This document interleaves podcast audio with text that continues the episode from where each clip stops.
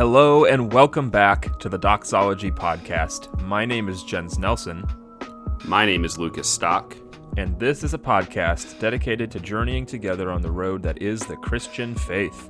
Thank you for joining us as we discuss and investigate theology and the Christian life, striving for unity amongst our diversity as members of Christ's church. Well, well, well, my good sir. It is January 1st, 2023. I don't know how that's possible. It truthfully still feels like it's 2020 or something. Like I the the older I get, the more that the years just sort of keep rolling on by and Time is meaningless. I mean, in a sense, uh, I don't know, man, it's crazy. Uh, I don't It's not even real. I don't. I real. don't believe in it anymore now that I'm an old, an old geezer, the the ripe old twenty six. a theology of time would be a really interesting really interesting episode. Thank you for the, Really the episode idea right off the bat in the new year but happy Hey, that's new what year we're all about. everybody. Good ideas and subpar execution. right. Well well happy new year everybody. We are so glad that you are here. Um we just wanted to start this episode by saying first of all thank you. Uh thank you for making 2022 uh our best year ever as far as like overall downloads and engagement and and, and stuff of that nature.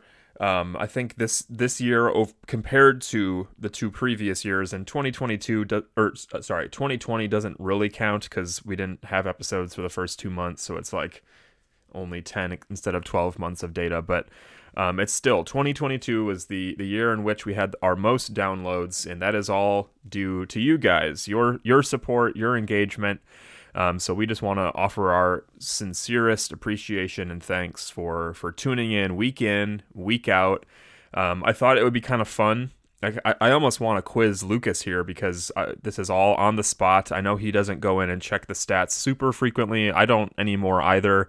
Uh, but in front of me, I have our top 10 most downloaded episodes in 2022. If you had to venture a guess, my good sir, what do you think was our most downloaded episode? Um, I'm glad you didn't ask me for the top ten because I don't even know if I could remember ten episodes we recorded. um, I I would I would probably guess, and I think part of this is because it was I think my favorite, so I I, my, I might just have sort of a cognitive bias towards it, but I would probably guess the Behemoth. The, what do we call it? Behemoth and Leviathan episode, the one where we talked. It was during what was that? July we did or May? May Mystery May. That's right. We talked No, it was, about like it was July. Of, oh, It, it was Whoops. July. Yeah. anyway, uh, anyway, uh, yeah, no, but like that, that was a really fun month. That was probably the most fun, um, theme month that I think we've done. Um, eh, at least besides besides Heresy Month, I think that was the that was the most fun sort of theme that we picked.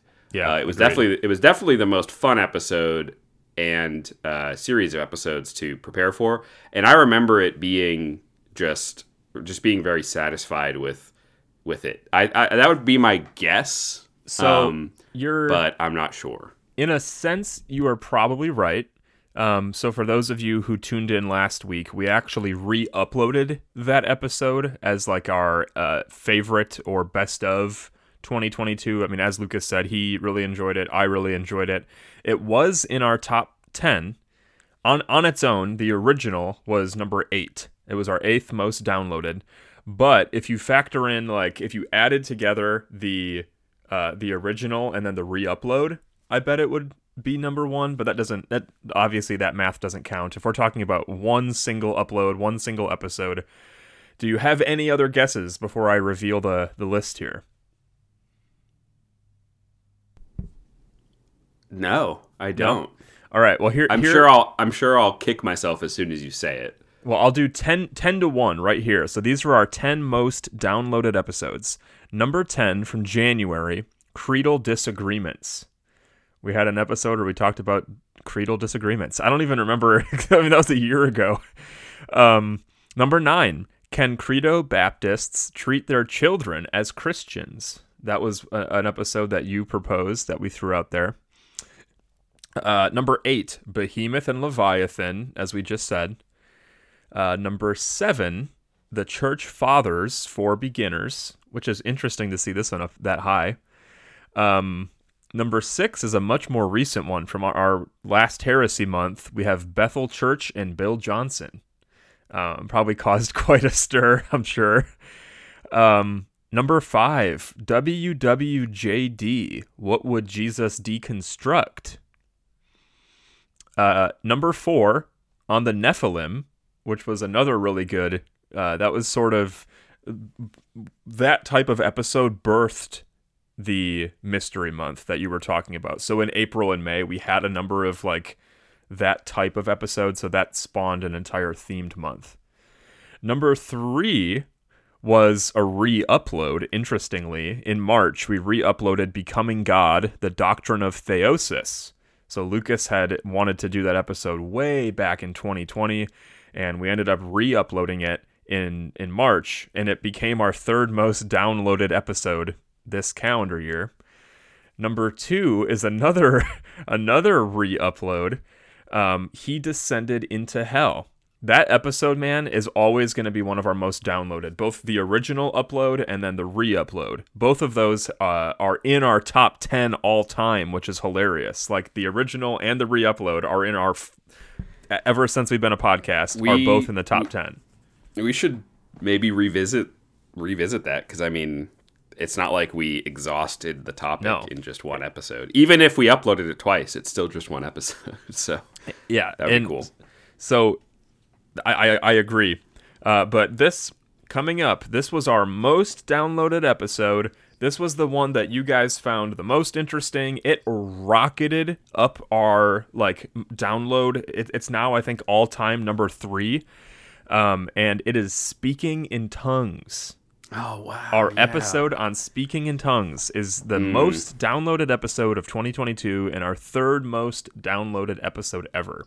If you're wow. wondering, I'm sure you guys are since we're talking about, you know, what episodes have had the most downloads. Our most downloaded episode, Lucas, do you know what it is? I think you do the Karl Barth Christian of History. Karl Barth Christian of History. I don't know what it is about that, but like when I each month I just sort of like look to see which episodes were downloaded the most in a given month, and Karl Barth is always in the top 10. I don't know how, I don't know why, but you guys seem to love that episode or maybe if you use Spotify, um, obviously, within the Spotify app, you get both music and podcasts. So maybe people are just like looking up Carl Bart a bunch eh, for some reason. I, or maybe you use Apple Podcasts Carl, and you're Karl looking Barth up Karl themed Barth concept albums. yeah, I don't, I don't get what it is, but but those were our most downloaded episodes in 2022. Um, again, we want to say thank you. We appreciate the support. We appreciate the engagement. Um, I'm very excited for 2023. I'm excited for a couple of the themed months that we already have planned. I'm excited for the the possibility of, of interviews on the horizon. Uh, it sounds like we might be bringing back a guest that we've had on the podcast previously. I don't know when that's going to happen, but a peek behind the curtain for you. No other hints to be given at this time. Just think about it. Um, but yeah, I'm I'm excited for 2023. I'm excited to get into a new year. Um, but let's let's get to the the heart and soul of why we're here today. Let's let's let's talk about the things that we love and hold dearly in life, which are books. As you guys know, Lucas and I love books, so we're going to talk about books. I'm going to kick it to my, my good pal Lucas here, and he's going to tell us about the conversation today. Today is, as you're listening to this, it is the third day of 2023, but um, so it's a little bit late, but it's sort of our 2022 wrap up episode, like we've been talking about, obviously wrapping up or summarizing or looking back or, um, you know, doxology wrapped uh, for 2022. But um, the other thing we wanted to do, because the Venn diagram of me and Jens and doxology podcast kind of all center in on um, books of all shapes and sizes, and and while it might not necessarily come up every week, also books of all kinds of topics too, and all kinds of styles, and all kinds of um, backgrounds and sources, and all kinds of reasons that we like to read them. So, given that that was sort of our, um, or that is sort of the when it comes to this podcast, like sort of the thing that that we share most closely is that love of reading and especially interest in buying books if you're anything like me and i'm sure lots of people the kinds of people who probably look for podcasts like ours probably relate to loving books um, and loving getting books probably as much or more than actually reading them. Um, but we wanted to look back on what we read this year. Obviously um, you know i'm still in school studying bible theology history all that kind of stuff so a lot of the books that I've read this year were related to school. You don't have the curse slash blessing of being forced to read, you know, a big stack of books every semester on certain topics. Uh, so you have a little, perhaps a little more freedom in what goes on your to read pile. But um, regardless, uh, we wanted to kind of look back, not just on the podcast or the topics we did, but we did want to look back over 2022 as just sort of a, you know, it's the, the Christian year started with in the first week of Advent. We know for a lot of you, you're just getting back to regular routine, tuning into a, your podcast if you're listening to us. So it it's not like it's the biggest thing in the world, but it is nice to mark the passage of time in kind of a. It gives us a good excuse to take a look back over the last year. So we wanted to do that with the books we've read, but we also wanted to sort of do it in a more potentially interesting way. So since we are both users, at least casually, of the Goodreads reading book tracker app, we wanted to look back on each other's Goodreads lists for the year.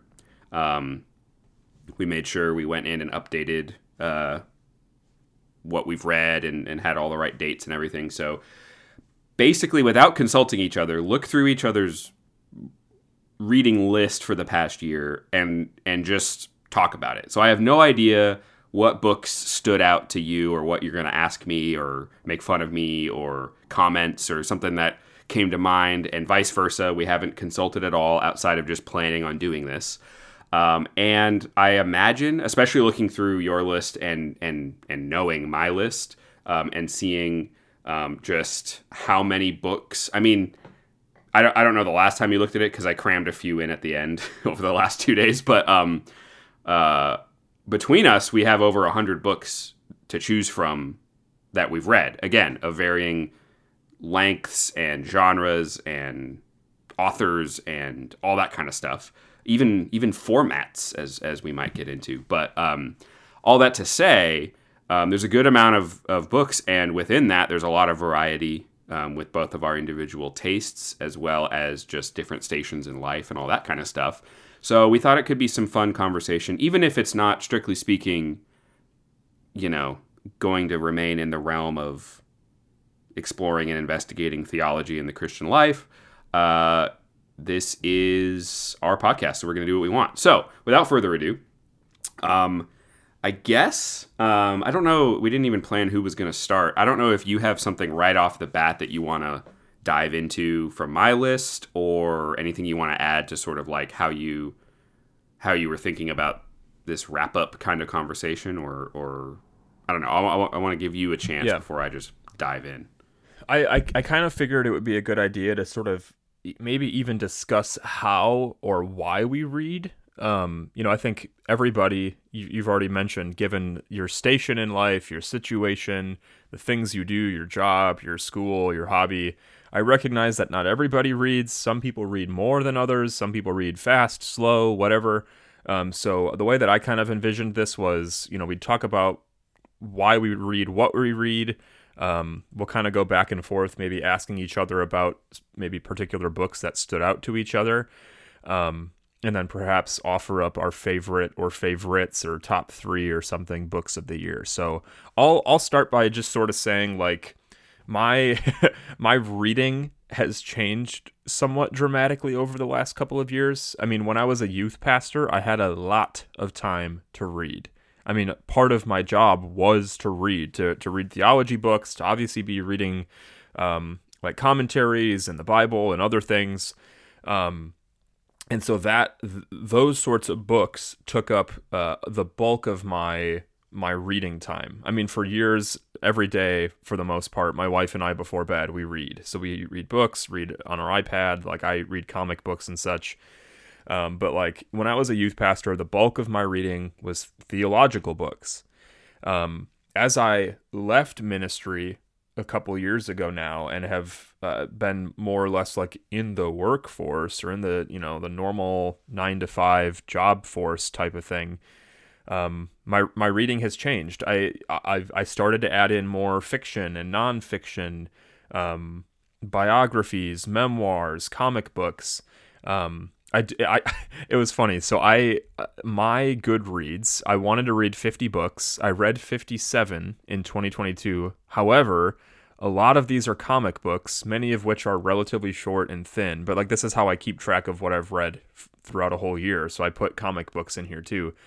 Um, and I, as I looked through like the completed book list, interestingly, there is not a completed theology book in 2022, which I found kind of interesting. I would have guessed that there would have been at least one, maybe two. And so I was like, well, how did that happen? So I went and looked at like my currently reading list and my like want to read list, some of which I just haven't put in my currently reading list yet.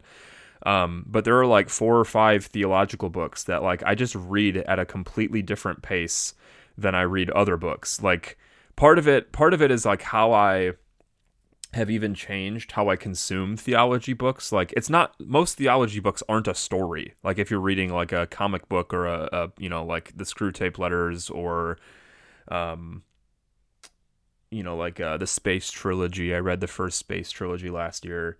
Um, so it's like stuff like that. Like that reads differently than a theology book. And I've found that like now that I'm not a youth pastor, now that I'm not in full time vocational ministry, um, given the amount of time that I have to read now, like the bulk of my reading happens at night after, you know, a long day, right before we go to bed. And so, like, when I read really dense theological books, um, I find myself like being really sleepy and falling asleep too quickly. Um, whereas, like, if I'm reading a story, whether it's a memoir, you know, someone telling the story of their life, or reading a comic book, I find myself more engaged and thus not falling asleep as quickly. So I don't read theological books as quickly as I used to. Um, I, I try to read, like today, for example, like is a day where this afternoon uh, there's going to be a small window of time where I might read. And so that, that's a time where I might sit down to read like an actual theology book. Um, like on my currently reading list, I have The Ministry of Women in the New Testament Reclaiming the Biblical Vision for Church Leadership uh, by Dorothy Lee. Uh, I've got How Not to Read the Bible by Dan Kimball, making sense of the anti women, anti science, pro violence, pro slavery, and other crazy sounding parts of Scripture. That was one that was gifted to me. Really interesting book. Um, another one that I've been reading very slowly for like a year and a half is On the Road with St. Augustine by James K.A. Smith. Um, so like that's just a couple examples of like I'm still reading theology. I just read it differently. And I, I've even had a couple of people be like, well, why do you like so this is back when I was a youth pastor. People would be like, why do you read so many books at one time? And I'm like, well, uh, first of all, there are so many books that I want to read that I can't just read one at a time. I have to kind of like be in the middle of a few of them but I've also with theology books in particular. I know that they have like a form, a structure, a path. Like it's not like it's just random thoughts on a page. Um, but because theology is so rich and so deep, and it's about the uh, almost incomprehensible God, like I've found it actually easier for me to read books in bite-sized pieces, even if I miss certain connections that a uh, that a uh, an author may make uh, I've I've found over time that um, the, the, little nuggets or pearls or little bits of wisdom that I can pull along the way um, is more helpful to my like spiritual growth um, than just like I'm gonna read this entire book just to say that okay I finished and read this book if if that makes sense. Whereas like with a story, like a story has an actual progression, there's plot and subplot, and so if you read a book over the course of a couple months, like you're gonna forget some of the things that happened in the first chapter or first couple of chapters. So that's that's sort of my long-winded set my long-winded way of saying that like this 2022 my reading um was a bit peculiar. I, I read different types of books that I haven't read in the past. Um, I even read fewer comics than I had read the previous year. If you look at my 2021 reading challenge, I had wanted to read 50 books, and it says that I read like 267 or something like that. But again, a lot of those were 25, 30 page comic books. So I'm curious how you read. I know that you're a student, I know that you're studying. I'm sure you read for papers, I'm sure you read for pleasure. Uh, but give our listeners an idea of like why and how you read.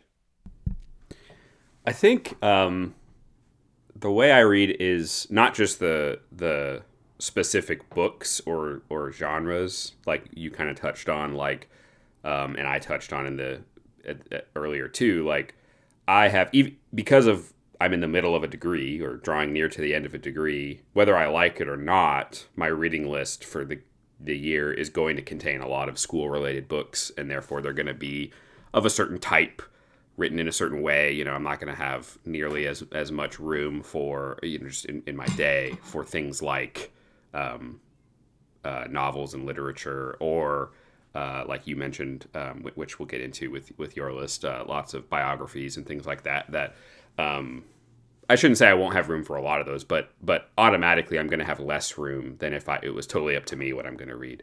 But at the same time, um, I am sort of a little bit of a freak and um, those are kind of all the books that I want to read anyway. Like I add on dense theological treatises during in the middle of my busy semesters for fun because that's what I find fun. um, so I don't know why, you know, like I I don't I don't know. I mean, um, yeah. So there's that. So my list is definitely sort of sort of like yours. It's very heavily weighted in in a certain uh, direction, um, with probably even less variety than yours in the sense of, you know, a lot more nonfic. You know, you could probably find a lot of my books in a similar section in the library of you know nonfiction, religion, theology, Bible, that kind of thing. Um, some of that is by choice, some of that is by circumstance. Um, but even the ones by circumstance, I'm generally like it's a circumstance I'm pleased with. You know, I'm not, I'm not. Uh, I don't love every book that I read for school or every class that I take for school, but I do. I, I still, you know, I'm not uh, even here coming up on my final semester of this degree. I'm not, you know, totally burnt out on it, which is a a blessing for sure, uh, and not something that I know everybody gets to gets to feel at this stage in the in their education. But one thing that I've noticed is um, with my reading, um, I've kind of done the opposite of you in some ways of what you were describing, where I'm becoming, uh, you know, as the years go on and I just get more practice reading, uh, which might sound kind of silly, but um, what I mean is like practice reading books, particularly that are making an argument, that are trying to prove a point, um, you know, that, that have a thesis or a couple of theses that they're arguing for um, over the course of you know several hundred pages even. Um, so think of books like divine scripture and human understanding right? Like joseph joseph k. Gordon over the course of you know between 250 300 pages of like like text in that paperback. He is making a case to present his systematic theology of the bible and in doing so you know each chapter and then the chapters as they relate to each other are structured very intentionally to be tracked.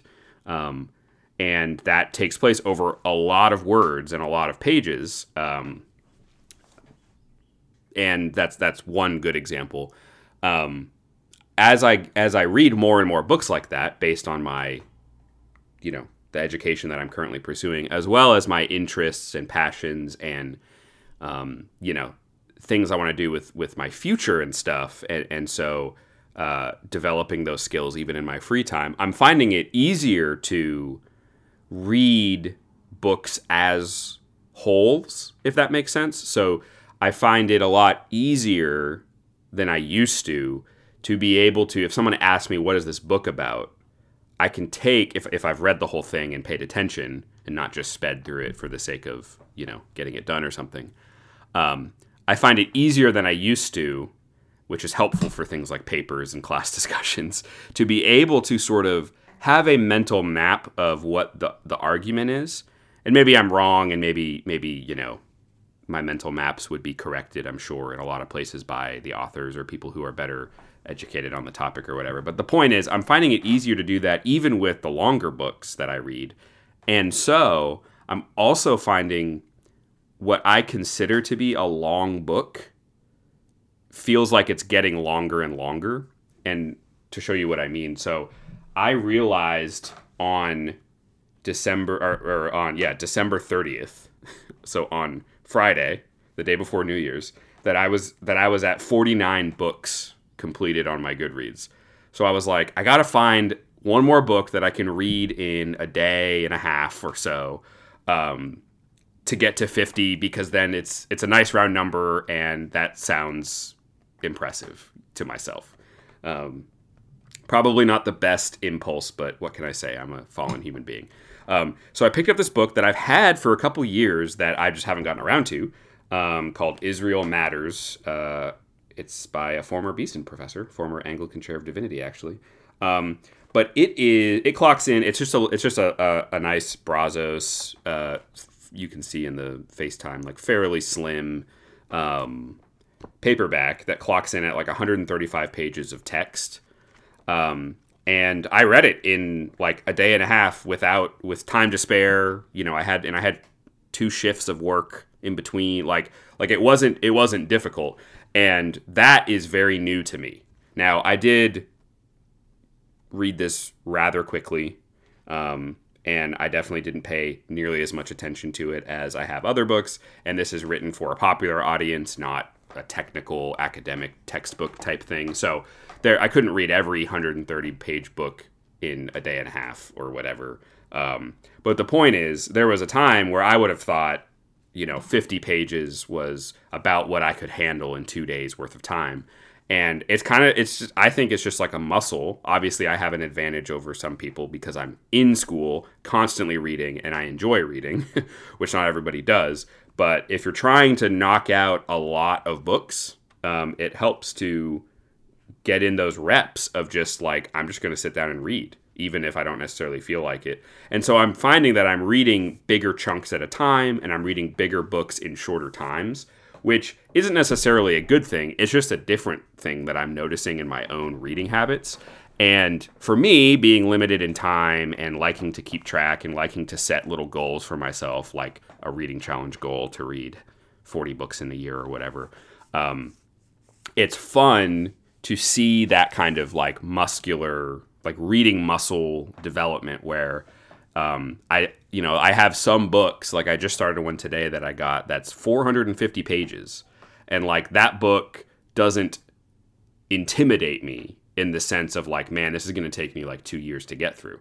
It might, you know, if I, if it, it might, I don't know, but um, even, I mean, it'd be worth it. It doesn't need to be fast, but it's like, oh, wait, I can do this, you know, like I was looking through the, the like year in review page that Goodreads gives you based on your um, the the books you you put in if you put in the, the dates that you read it in that year. Um, one of the things it, it tells you is how many pages you've read, and and not all of their not all the books in the Goodreads database are like accurate with pages, and you know, uh, Jordan uh, I mean, jo- sorry, Joseph Gordon's book, you know, contains like 200 pages of notes and bibliography in the because they used endnotes, so like it really inflated my page count by a couple hundred and whatever. But you know, I read I read something like 10,000 pages according to Goodreads, and when you put it in that way, 400 pages sounds a lot smaller.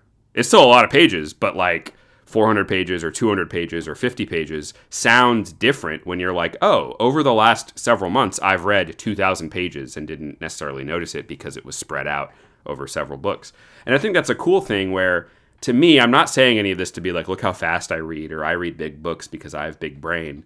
Um, I hope it's not coming across that way. But what I'm saying is like, it's this sort of excitement and motivation to tackle all different books, not just little books or not just books that um, you know fit a, uh, a, genre or a style that feels easier or lighter. Another example, and then I'll shut up, is I read my first Dostoevsky book this past year. I read Crime and Punishment. I finished it. Um, I started it in like April or May, and I didn't finish it until like the beginning of December. With, with and there were like basically from August until until I picked up the last hundred pages in December. Uh, I basically just had it sitting on my nightstand and didn't even touch it. Um, which, to your point about storylines and tracking with with uh, with novels, especially and compared to nonfiction, um, I think the end, the the last quarter of the book would have been a lot more effective and powerful if I had not waited so long uh, to, to, get to it. And so I'm excited. Maybe not this year. We'll see how the year goes because I've got two other Dostoevsky Dostoevsky books that I want to read first. But I do want to reread Crime and Punishment and intentionally not take a break to not only pick up on things that I missed, but also to get it as one whole because it is one story with the same characters and all that kind of stuff. So you can kind of see how like like ups and downs, but being able to tell my being able to look back and be like, I read, you know, one of these famous like landmark historic supposedly really difficult Russian novels, right? And it's like I've always heard Russian novels are they're challenging, they're they're winding. It, there's tons of characters, and you got to keep all these things straight. And and all of that was true. It was challenging, but I feel like having challenged myself and then gotten through Crime and Punishment, I'm like, whoa.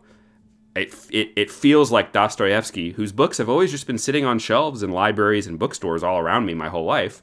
He's like his his works are like opened up to me, right? And that's and that's kind of what I'm getting at, where it's like you get this little spark of motivation and excitement, having sort of conquered what feels like a mountain. Now you're ready to conquer a bigger mountain. So I'm like, oh, maybe this year I'll read two Dostoevsky books and get a lot out of it, or I'll read it without taking a huge break in the middle of it, and that kind of thing. And the same goes for my nonfiction. So that's kind of how I read. I've I've just been because I'm forced to read so much and I'm passionate about the things I'm reading about, I find myself just devouring more and more as I get older, which doesn't always translate to good quality, careful reading. Um, but I feel like I'm at a point in my life where I'm trying to like absorb as much as possible um, to sort of lay the foundation for maybe maybe in in the future spending more careful time with with classics or or different ideas that I've been able to expose myself to without um, having to start from scratch. So I don't know. Those are just some thoughts that, that come to mind and are probably reflected in in the in the list that you perused on my yeah. Goodreads. But yeah. Well, it's just interesting how how different people have have different approaches to even similar types of books. Like I, I came to realize in myself that what I would end up doing with any type of book, but especially theology book, is like the longer that it was taking me to read, I found myself wanting to just like then power through. But by power through, it was just like almost speed reader skim just to get to the end to say that I read it, to check it off, and then put it on my Goodreads as a book completed. And I felt like, well, maybe that also isn't helpful to me if I'm not actually taking the time to absorb or think about critically what an author is saying. Um, and I don't know, like as recognizing myself, my limitations, my even just where I am in life, like I I don't have as much time as I used to have to read, like I said, and so the the limited time that I do have, I want to make it more impactful. I I, I read more. Um, I, I think I read more books now than I than I have previously, but I just read them differently. Um, but I think that's okay. I, I think I, I think know. that's that's more than okay. I think that's that's that's why reading is so awesome. Yeah, and that's why the fact that we live, you know, in a world where we have the printing press, and I mean, and we have even way beyond the technology of the printing press to where we can access infinite. I mean, I mean, with with with the internet and and ebooks and things like that, especially, you and I can literally access ev- like every book that we could ever read. Yeah. Um, in this moment, you know, maybe we might have to save up for a couple weeks to buy a certain copy or or track something down. But like the point is, like we have access to every book that's ever been written that we could ever get to and want to get to, and so you know, in sort of a Kierkegaardian like anxiety sense that's kind of paralyzing. Like, what do I do? it really do do is. that? But on but on the on the flip side of that, it's also just like there. There, there's a sense where it's tons of pressure and it, it's no pre- it takes all the pressure away because it's like well like i'm going to read whatever at my own pace because i have a whole life i'm a whole person i'm not just a reader or i'm not Yeah. just like a reading machine i'm not i'm not just a, a, a you know a, a a robot that consumes you know book media or whatever. And if i'm reading a story you know it was written like specific like for a reason. Or if i'm reading a a book a nonfiction book that's telling like giving an argument for some idea like that was written for a reason. And if that doesn't if, if i'm not allowing that to form and shape and inform me then it's like I, i'm i'm not even gaining from it. And then it really is just a numbers game which is meaningless. Um, it's just checking off a box versus Yeah. like um, and, and you can you can check off boxes by reading one book a year or reading 100 books a year. Just like you can you can feast on one book a year or 100 books a year. I mean probably most people can't intent like really seriously read 100 books a year but like i know i can't. Like Unless you're my wife, she did 117 this year. oh my gosh. Dang it. I know. uh, um, but all that to say, like it's it's it's it's a lot of fun. I've recently this is a total sidetrack, and then we can get into like poking or, or bringing up uh, some specifics from the books that each of us read. But like I've recently kind of fallen into um, that what do they call it? Booktube, like book themed YouTubers. Um, okay. and like uh, there, there's a couple channels in particular uh, that that talk about like science fiction and horror like genre literature and it's just like it's just like this it's just opening up this whole world of like now there's all these like old sci-fi books that may like I've heard of or I haven't heard of and like all these things I've never heard of where I'm like that just sounds fun, you know? And it's like, and it's just like these people, it's this whole like world of thousands of people who just enjoy reading like vintage sci fi from the 60s. And they, and, and it's like because of technology, as bad as technology is for us, it also means now I now have a whole list of books and authors that I didn't know about before that might not change the way I look at the world, but it but they'll be fun. Yeah. And it's like that's just cool. That's just that's just cool. cool. and exciting. And part of why I love reading is because there's all those cliche quotes about like, you know, being when you read, you're able to you know travel to different worlds and different universes, and like it's it's cliche and it's kind of cheesy, but it is true. it is. Like the possibilities are really only as endless as like what you're willing and interested in reading to, to find and to read. Yeah. Yeah. And I think in some sense, to piggyback off of what you said, like we almost have, because of where we live and the time we live and the access to books, whether theological or otherwise, we almost have a greater accountability. Like we have access to information that in eras past, perhaps they didn't have access to. You know, they had their their local. Uh, like Areopagus type deal where you you can go and debate things. You had you know synagogue or church or you know whatever a place where you can go and hear about God's word. But if you were illiterate, if you couldn't read, if you didn't have access even to books, whether you could read or not, like you didn't you weren't reading the information that revealed you know who who God is, His character, how to live in the world. Like today, when I look at your books, when I look at my books, when I look at my wife's books, it's like you you have a certain sense of like responsibility you know if you're reading books about about race and racism if you're reading books about um, theology sexuality um, apologetics whatever it might be like man that's it's beautiful it's great i love that we have this access but we now have a greater responsibility to to steward those things well to read them well to read carefully I mean, you should be somebody who reads widely. You shouldn't just pigeonhole yourself into like one little section of the, you know, theological world or something. Um, but that that it makes it more difficult because you're like there are so many voices, so many competing voices that maybe it's hard to decipher who's right, who's wrong, uh, what's good, what's bad. Um, but yeah, it's it's interesting. You you mentioned that we that we have this access. We have literally just about any book that's ever been written. We could find whether digital or otherwise.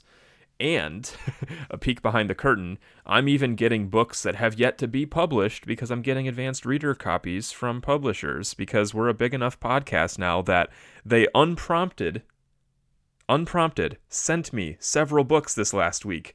You know, I, I had reached out I had I had reached out to IVP like a two two months ago for specific books, which they did send me. But now I'm receiving even more books that are set to come out later this year that I did not ask for, and I'm like, this is amazing. and dude, they sent me a piece of uh, a piece of mail that had like the 2023 catalog of upcoming titles and you could check which books you wanted and in what form, whether advanced reader when it comes out or digital, and they're going to send them to me. So like that is first of all IVP. If you're listening, thanks. That's clutch. Um, those of you who are listening, I'm sure you will hear us talk more about a lot of these books throughout this year and years coming. Um, but that's crazy that like not only do we have access to older books, but we have access to books that have not actually yet been put out into the world for people to read at a you know a wider audience. But now that we've talked about books for so long, let's continue talking about these particular books from 2022. I'm looking at your list right now. I do see a lot of theology, but I also see some Hem- Hemingway. Um, I see some Tim Keller. Um, let's see. I see some.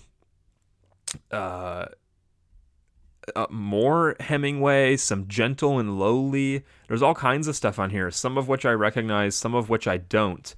Um, a couple of the books that stand out to me. Uh, I'm I'm curious what you might have to say briefly about a book like The Disabled God by Nancy Eiesland. Iceland. Um, also curious about The Trellis and the Vine. That's one that I read when I was in youth ministry. Um, I see Christ centered preaching. That's a book that I, I had on my shelf. I would I, that was one I read parts of, but not all of. But I found some of that interesting back in the day. Um, so yeah, those are a couple of books off the top of my head that I'm curious if you have thoughts on: The Trellis and the Vine, The Disabled God, um, and if you want to talk about Christ centered preaching, we, that's where I'll start. So what what what how how were those books? What did you think? What was your reasoning for reading them? Perhaps I imagine class, but go ahead and share.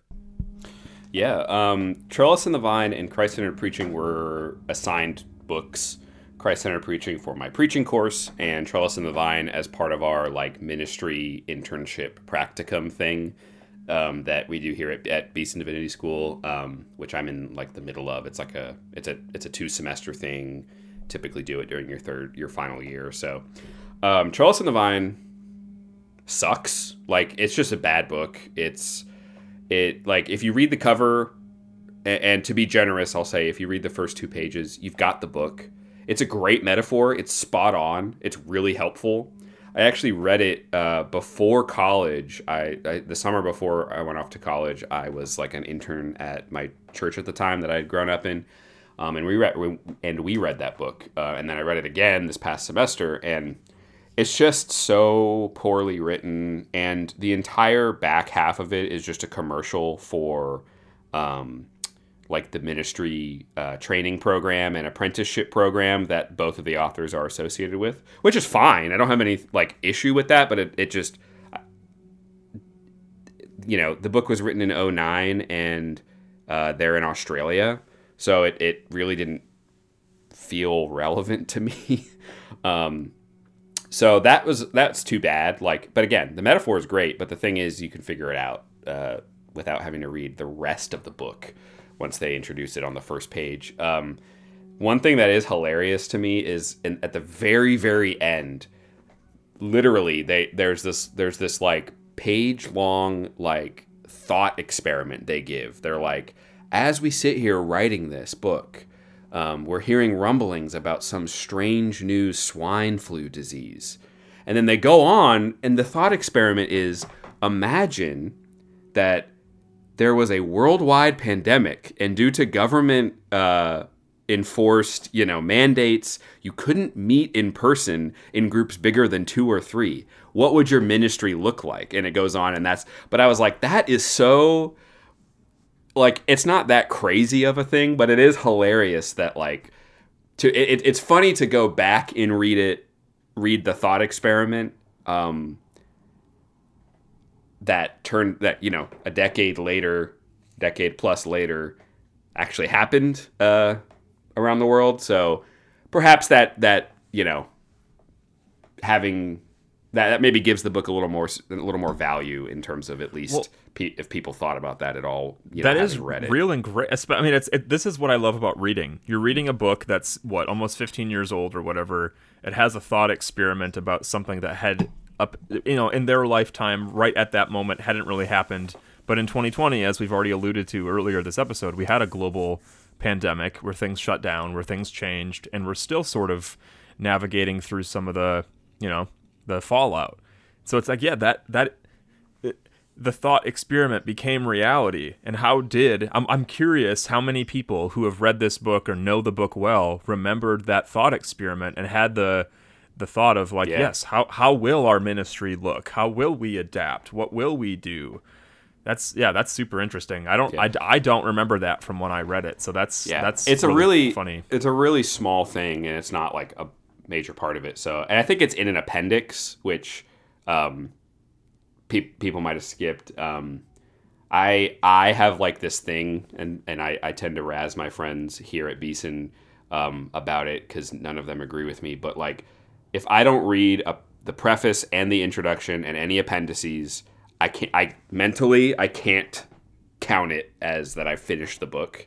Uh, so I always make myself do that. So I so I so don't. wait wait wait wait wait hold on hold on so we we interviewed joseph gordon i mentioned towards the end that his book is not nearly as daunting as it might appear because it looks really thick it's a, it's a thick book on a thick topic but the actual substance of the book is only about 250 pages, not the 400 some odd pages that it actually contains, because like the back half of the book is all of his notes. So instead of having footnotes in the, you know, the reading of the book, he has his end notes. Does this mean that you like read all of the end notes? You read all of the little discussions that he has with himself and, you know, pointing to um, you know, you know, number one, number two, number three. Like, is that something that that you do, or I mean, I'm curious. Uh, for, well, I will say first of all that I don't always like. I'll read some of the notes, but especially when it's an end note, I have a really hard time. Um, like flipping back and forth, like I find myself losing the train of thought, and so I prefer footnotes. And so when there are footnotes, I typically will try to read most of the footnotes. But but I'm curious, did you read all that back half, all of those end notes? Because I see it on your list here. I see it on your Yeah, yeah. No, so so for for those keeping score, uh, in the the the paperback edition, I don't know what the hardcover was like, but in the paperback edition that we got from Notre Dame Press um, of Divine Scripture and Human Understanding, pages 269 through 442 are so almost end 200 notes, pages. end notes, bibliography, and uh, a general index, a sub scriptural index. So almost 200 pages of uh, end matter. So no, I did not read every single note. I definitely didn't read the bibliography and Right, just right. read read the index. So I, I will say, um, basically, the main body of text. So like in my mind, a so I did I didn't, but I did read, you know, page pages Roman numerals seven through nine acknowledgments. Yep. I actually read the acknowledgments, uh, and then after that, there's it, he just gets right into it. He, there's not like a preface or whatever, but um, prefaces, forewords, uh, introductions. You know, introductions or forewords are written by other people afterwards. Um, appendix, you know, an appe- you know like appendix. Uh, a brief discussion of fill in the blank. Um, I do read all of those. Um, you know, footnotes. If I don't read every word of a footnote, which an endnote and a footnote is, has the same content, um, I don't count that because like, I, I, I read the, the notes that are relevant. Like if I see a footnote or an endnote uh, number, and I'm like, oh, I want to see where he's getting this from, or oh, I want to see what this idea is about more. I'll, I'll look at it, but but but you know, most of the time, like when they're footnotes, I'll glance down and see if there's something more expansive than just like just the citation or whatever.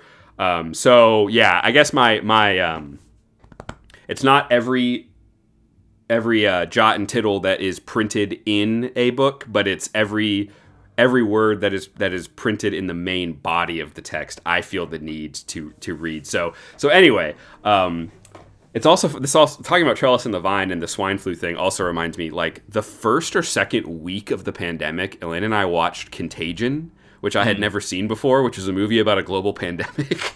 Yeah, and and it's about like it is. It's also like uh, you know cons, you know put on your tinfoil hats, I guess. Like the disease and contagion comes from uh, it's passed from a bat to to a human in China. Like it's it's there's a few eerie sort of history and art kind of rhyme with each other kind of thing.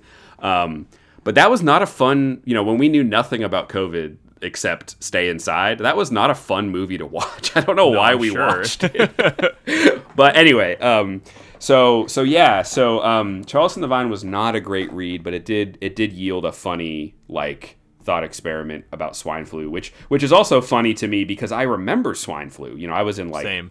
sixth grade or seventh grade or something, and like I, I remember hearing about it.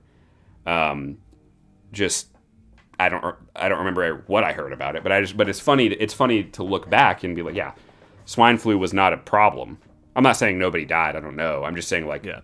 On a big scale, it wasn't a problem. Obviously, um, other diseases were much bigger problems as history went on. but um, then Christ centered preaching, I also didn't really like. Um, it's about a 400 page book that probably could be realistically, I'm going to be fair here, could probably be between 100 and 150 pages and say all the same stuff. Um, I didn't really have any content issues per se. It's just a very sort of, it's a classic, I think, in like evangelical Protestant homiletics like classes. It's it's very, uh, I, believe my impression is it's a very sort of standards uh, um, homiletics book in that in that type of school setting. Um, and and it's basically just arguing for and and sort of uh, discussing how to produce very like middle of the road, straight and narrow, sort of vaguely reformed Protestant uh, expository sermons. Um, so kind of straightforward in that sense because a lot of that is at least adjacent to where I came, I grew up in, um, if not if not exactly in terms of preaching. Um, and then the one I'm most excited about, uh, which is one of the more one of the more interesting books I read in the year. Maybe not one of the better books I read, but the Disabled God was just for fun. Um, right around the time we we pitched to each other the idea of doing an episode on disability theology and disability and sickness in general, which um, was a few, a couple months at least, I think, or or at least a few weeks uh, before we actually did the episode. We had talked about doing it and put it on the docket. So um, right around that time, you know, a little bit before we talked about doing that episode, and then throughout the time leading up to actually doing it was when I read that book during that time. Um, I've just had uh, this interest in disability theology just kind of growing in the back of my head. I, I, have nowhere, no real outlet for it in my current, you know, the thesis I'm working on or the classes I'm taking. Um, I don't have anything where I'm really doing a, like a, a, sustained engagement with it, but it's something that I'm really interested in because of, um, because of, uh, especially uh, just health chronic health condition and, and issues that my wife Elaine faces, um, as well as some, you know, other family members and friends that I know. Um, no names being named, but uh, but yeah, like it, it's something that I'm really interested in, and and so I was looking for books that our library at school had, and this was one that popped up, and it's basically a it was a thesis at uh, Candler School of Theology in the '90s um, down at Emory in Atlanta, and um, it's it's a it's a it's a good like starting point, and there are some really interesting roads that she kind of maps out. Um, she unfortunately has passed away, but she was a, a disabled. Um, I don't know. I don't know uh, anything about her other than the fact that she wrote this book. She was a theologian of some of some stripe. I don't know how she would describe herself, and she was disabled. Um, and this is this is basically. I think the subtitle of that book is like toward a liberatory theology of disability. Um, it's basically like a, a, a efforts at, at sort of mapping out a disability liberation theology. Um, and I thought it was really good for giving me some some things to think about on practical and more theoretical levels about thinking through how I want to approach disability as a Christian, right? And and and this expands beyond physical disability, mental disability, other forms of of um, emotional or mental um, developmental or, or or social challenges, as well as uh, chronic illness or even not chronic illness, just just sickness and illness in general that aren't necessarily don't necessarily fall under the category of quote unquote disability, but disability being this sort of specific version of that kind of thing that I'm I'm interested in thinking through because that's something that doesn't just go away, right? Like what we call disability is something that's permanent and that changes the way you're able to be in the world. That's that's just how it is. Um, and so yeah, I thought it was a really interesting book. It's it's it's an academic thesis written like one so it's not it's not a, the most compelling read. It's the kind of thing that I would want to consult, or at least I'd want to be in conversation with if I was producing something. Not necessarily something that I want to like recommend to people to start with.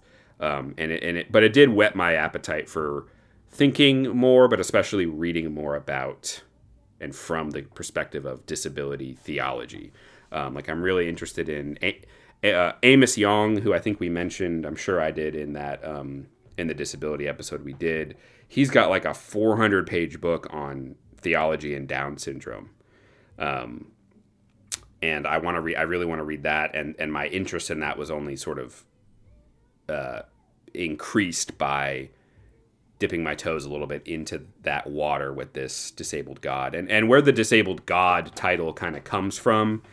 Um, and and I'll I'll end this section with this little segment with uh, with this thought, but it is it is one of the one of the intriguing things that I think I think there's a lot of meat here theologically that needs to be worked out more than she does in, in this because it's a it's a pretty short book, um, and this is a this is a, a, you know just one chapter of it. But she she talks about the the way that we as Christians we confess and we practice and we believe that we I know there are disagreements, but in some sense, we receive grace through the broken body of our God in communion in the Eucharist. So, so that's kind of where that comes from. God, you know, and and and maybe maybe you you disagree with her on this, but you know, God making Himself, God sort of entering into disability in a sense, um, in that His body is broken. You know, not not necessarily that He spent His life confined to a wheelchair or anything like that, but he he he he does undergo um, a physical breaking, a physical disabling, you know, in his death that uh, is in some sense uh, continually, you know, um, held up before us as the source of our redemption, um, which is really interesting um, to think about what that does to a, a Christian view of the disabled body and, and not just, um, you know, not, not, not looking at disability as abnormality maybe, um, and, and physical ability as, as normality and maybe thinking a little bit differently, um, about how we approach categories and, and try and put people in boxes and stuff. Um, which which sounds kind of vague because it is. I'm still thinking about about not just that book but just the topic in general but that was that was one of the more interesting books i read because it did uh, open up all these questions that i've sort of touched at here um, and it wasn't that long so it was it wasn't too hard to fit in between my papers and stuff so i appreciate that too um, yeah yeah i mean i think i'll probably do the same to you um, just kind of kick a few a few uh, ideas or, or specific titles your way unless you've got something you want to follow up on with what I just said. But um, one of the things that stuck out to me was, and I, I, remember I remember seeing this like throughout the year as you were updating your Goodreads when it would like I'd scroll through and see what my Goodreads friends were updating or whatever.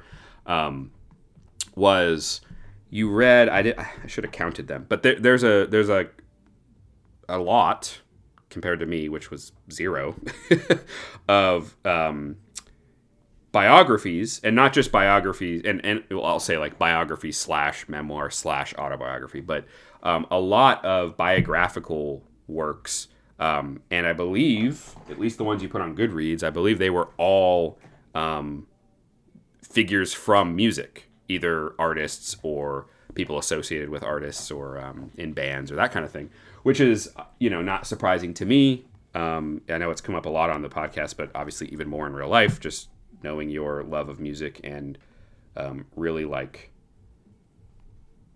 cult, like a really like sort of a um, oh, what's the word? Um, dang it, like a refined i feel like you have a very refined musical palette compared to me. Like uh like a like you're very you're very you strike you i feel like i uh, you know seeing your your like record collection and and the way you talk about music i feel like you're much more of a connoisseur than me.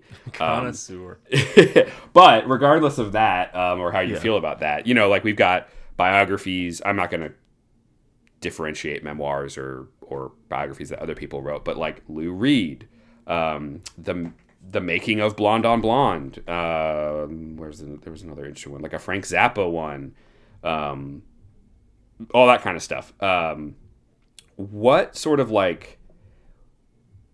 I, guess I guess what I'll start with is like like on the theme of like you know musical biographies is was there like sort of uh did you go like on a kick where like in one weekend you found all these books and like put them all on your list and then we're reading them throughout the year or or did it kind of accidentally happen that you read a bunch of books about musicians? You know, because um, obviously you love books and you love music, so it's yeah. that's not the craziest thing. If you know, but like, was was it was it kind of intentional or accidental? And then also like, if you had to sort of look back on either a specific figure or a specific work that you read, or just sort of general themes from looking at musical figures from this perspective of reading a history of them, so to speak.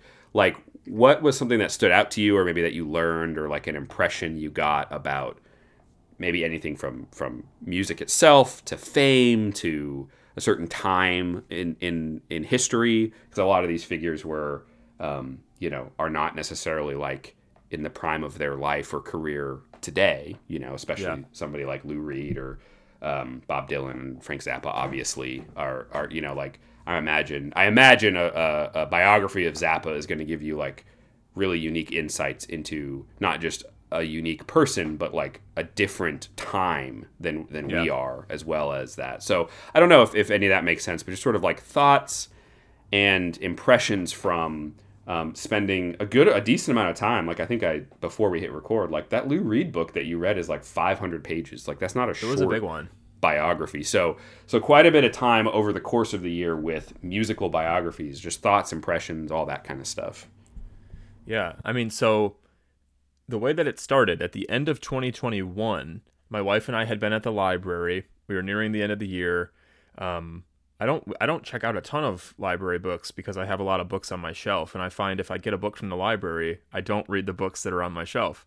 Or I'll get a book from the library, but I don't read it because I'm reading the books on my shelf and then I just return it unread. So, but I at the time I had a I was in a really big Joni Mitchell kick. Like I had been listening to a bunch of Joni Mitchell um, I happened to walk by the section that said, uh, you know, biographies, and it was the, the, way that our library breaks it down. You know, there's like actors, musicians, uh, world history, you know, your Lincolns, your Eisenhowers, stuff like that. And so when I saw the music one, I saw Joni Mitchell's name um, pop out. So I was like, oh, that'd be really interesting. Like I'm listening to a bunch of her music. I'd be curious to read more about her life. Um, so that's how it started. It started by reading a Joni Mitchell book, and during that same time, last so this time last year, if you recall, I was working at a record store. So part time, in addition to my full time job, I was working at a record store like ten to fifteen hours a week, mainly just because like I wanted to. It wasn't like we needed the money. I just I I wanted to be around people that like were into music, that loved music. I wanted the, the, the perks of like a discount, and you know I'm already buying records, might as well get them cheaper or whatever. Um, and so like in conversations with so many of my my coworkers, like they were all well read, whether it was Wikipedia or wherever else they were getting information. And there were times where I found myself like, man, I don't know as much about music or artists as I thought I did. Um, and I was like, I really enjoyed that Joni Mitchell book. Like, I'd be curious to see what other books exist out there. Um, and so, for example, a couple of the books that I read this year that that were biographies. This one happened to be a memoir by Jeff Tweedy, who's the lead singer of Wilco.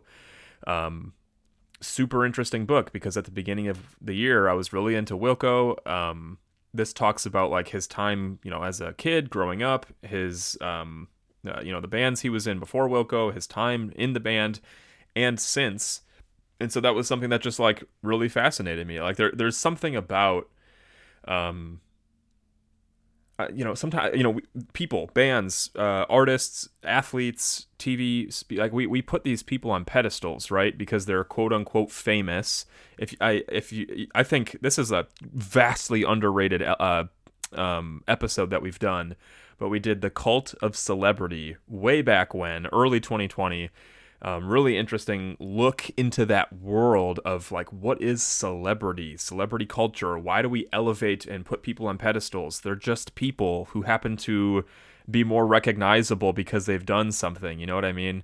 Um, like that's not even why we do this podcast. Lucas and I have no aspirations of being famous. We just like we love theology. We like talking about it, and we're glad that some of you find interest in it too.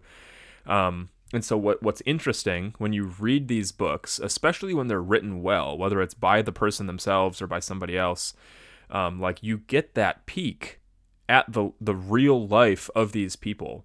I mean, like Jeff writes about his his um, his problem with pills and drugs and uh, stuff of that nature. So sometimes sometimes we, we we're so enamored by like the music that people make, the the concerts, the the output that we forget that there's like a person, that there's a, a soul behind what we see on social media or otherwise. Um, so to get that like glimpse, that like uh, that real, that raw um, unfolding of of who they are, like it it you know it, it it's it is in a sense spiritual. I mean, they're talking about their their sin, they're talking about their um, their shortcomings, their failures as husbands, as fathers.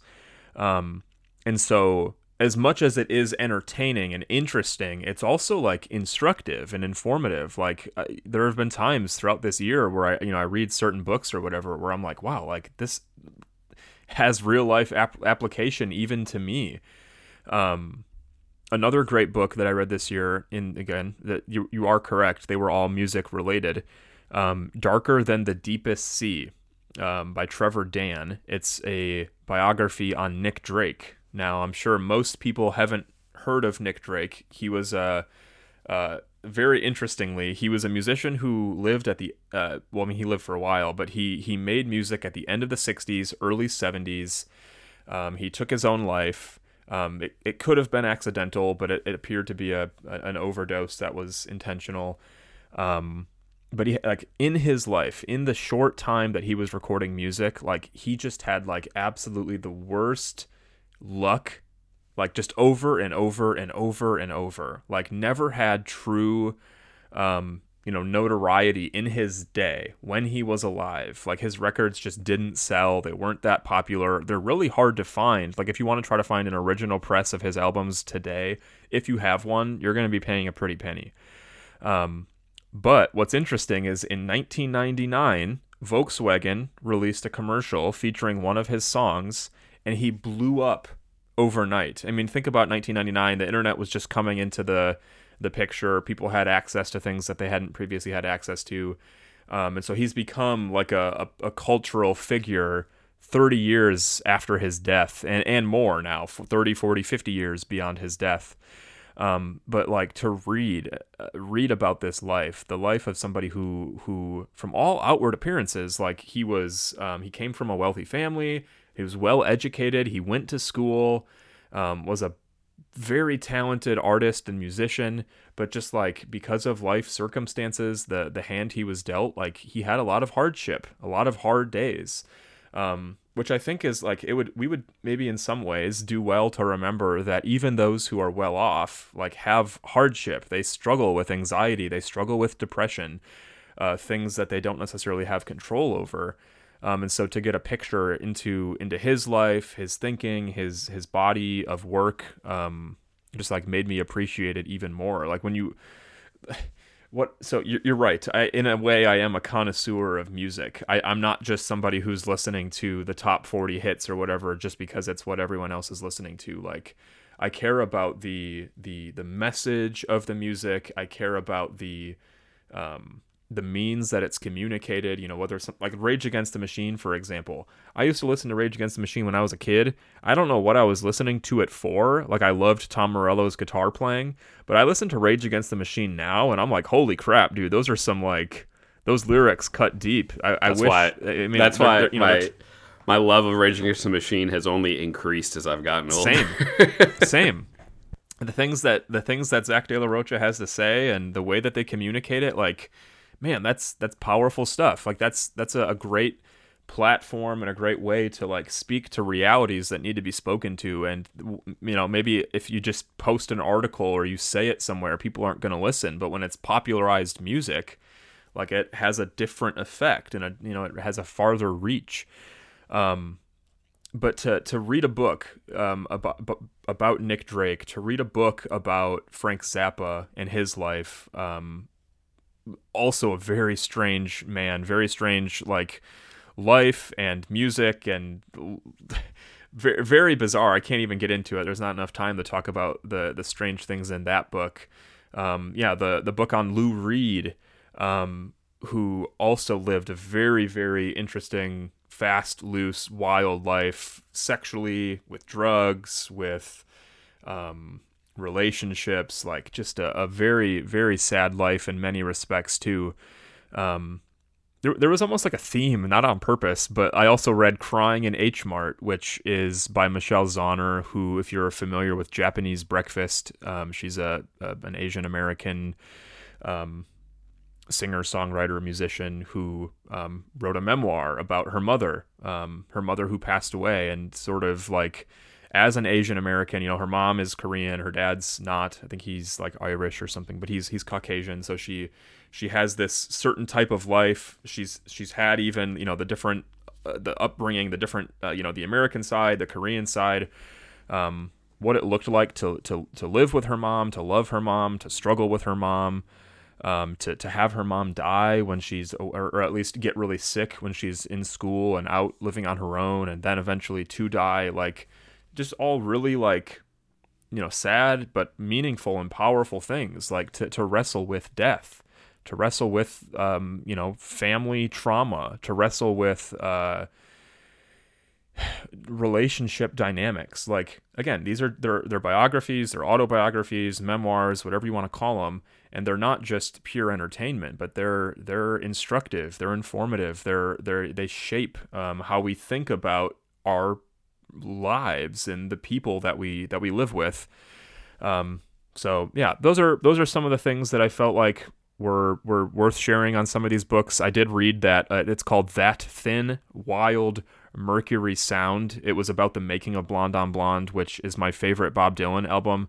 So it was just really interesting to read a book specifically about that era, like you know what led up to it, how he made it, the impact that it had. Um, that was a very good book.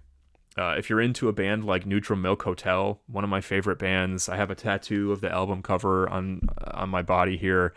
Um, but Endless, Endless. Um, the subtitle is a lo-fi history of the Elephant Six mystery. Um, Elephant Six is the the record label or the that's not even a good word for it. It's more of like a collective. It's a back in the the 90s. It was a, a group of people from like Athens, Georgia who were just making music um, in a way that other people weren't making music. They weren't trying to be mainstream. Um, but like Neutral Milk Hotel sort of like was the one or one of the bands that that broke out of that that like met wide sweeping acclaim. Um, if you if you are familiar or if you're not, Neutral Milk Hotel released an album called In the Aeroplane Over the Sea, um, a lot of it based on the diary of Anne Frank, which the lead singer Jeff Mangum um, like found and read and found just really compelling and interesting, and so had a lot to write about.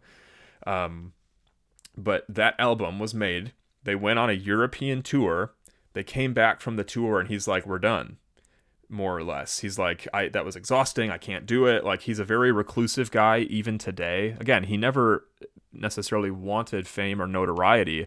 Um, but like this album has developed a cult following. I'm sure you've seen it. the The picture is like a a, lady with what looks like a potato, looks like a tambourine, looks like a drum head, a chip, whatever you want to call it. I've heard like a thousand different things, like waving uh, from a dock as there's some people in the background appearing to be drowning in the sea. Um, so this this album has garnered a cult following. Um, and so to, to read about the history like these group of this group of people that was very malleable they all played in each other's bands and um, you know went on small tours and all that um, and what does it look like to then have a little bit of fame a little bit of notoriety when some people want that to continue when others don't? And i don't know again so much of what I read was entertaining. It was interesting to read some of the history about artists that I'm interested in. I mean, I love Frank Zappa, I love Bob Dylan, I love Nick Drake, I love Wilco, I love Neutral Milk Hotel.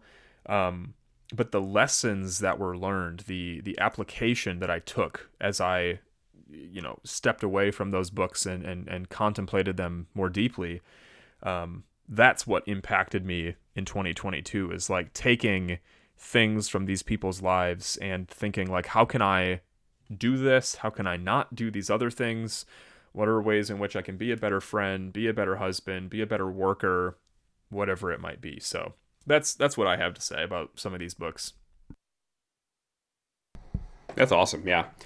Um, if you've made it this far, you can tell that without planning it, uh, deciding to talk about books is you know on the upper end of our episode runtime.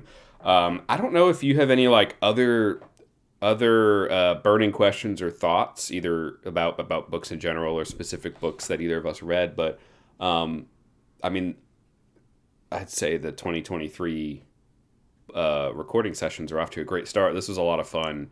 Same. Um, I think it's probably probably we should quit while we're ahead. Maybe. the only, um, yeah, the um, only thing I want to do is I want you to give me your three favorite books, or if you want, uh, yes. maybe you want to do two, one or two, just but no more than three of your favorite books from this year. And you know, this is sort of like the the application or the recommendation. If you're looking for books in the new year, these are books that you think our readers or sorry, our listeners should read. Yep, yep, yep.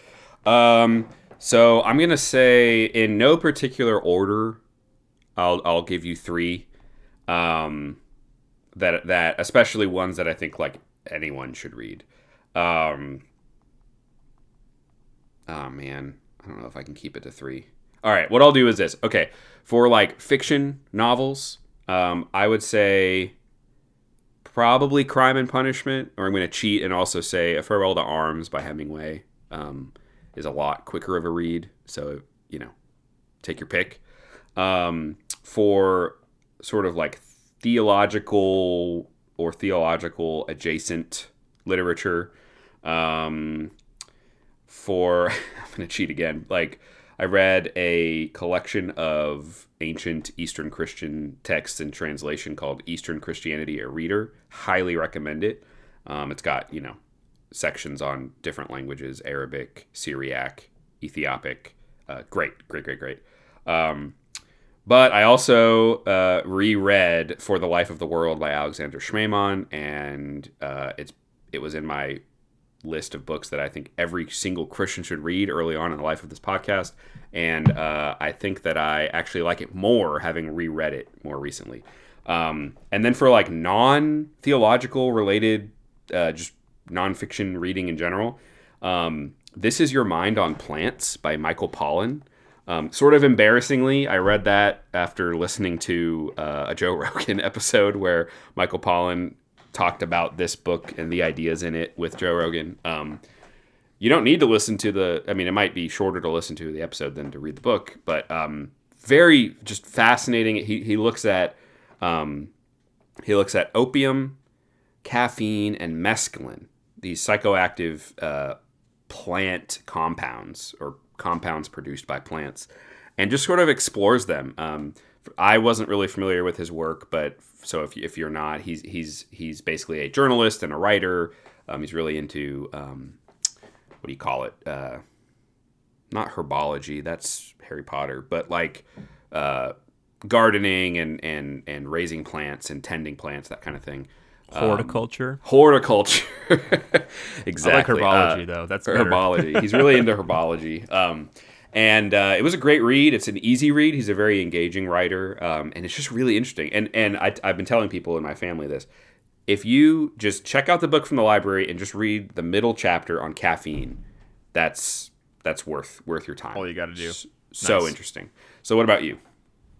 Yeah, I so I recognize that not everybody's into comic books, not everybody is maybe interested in uh, musical biographies, but if you are, um, again, in no particular order, like you said, a book that I think everyone should read, and it's been on the top of the like New York bestsellers book list all year, but Crying in H Mart, like such a good book, really powerful, really moving, very interesting, especially if you know you're into music, but also if you're just into like the dynamics of of culture and upbringing and familial things, like all very important, all very relevant, I think, in our in our current world.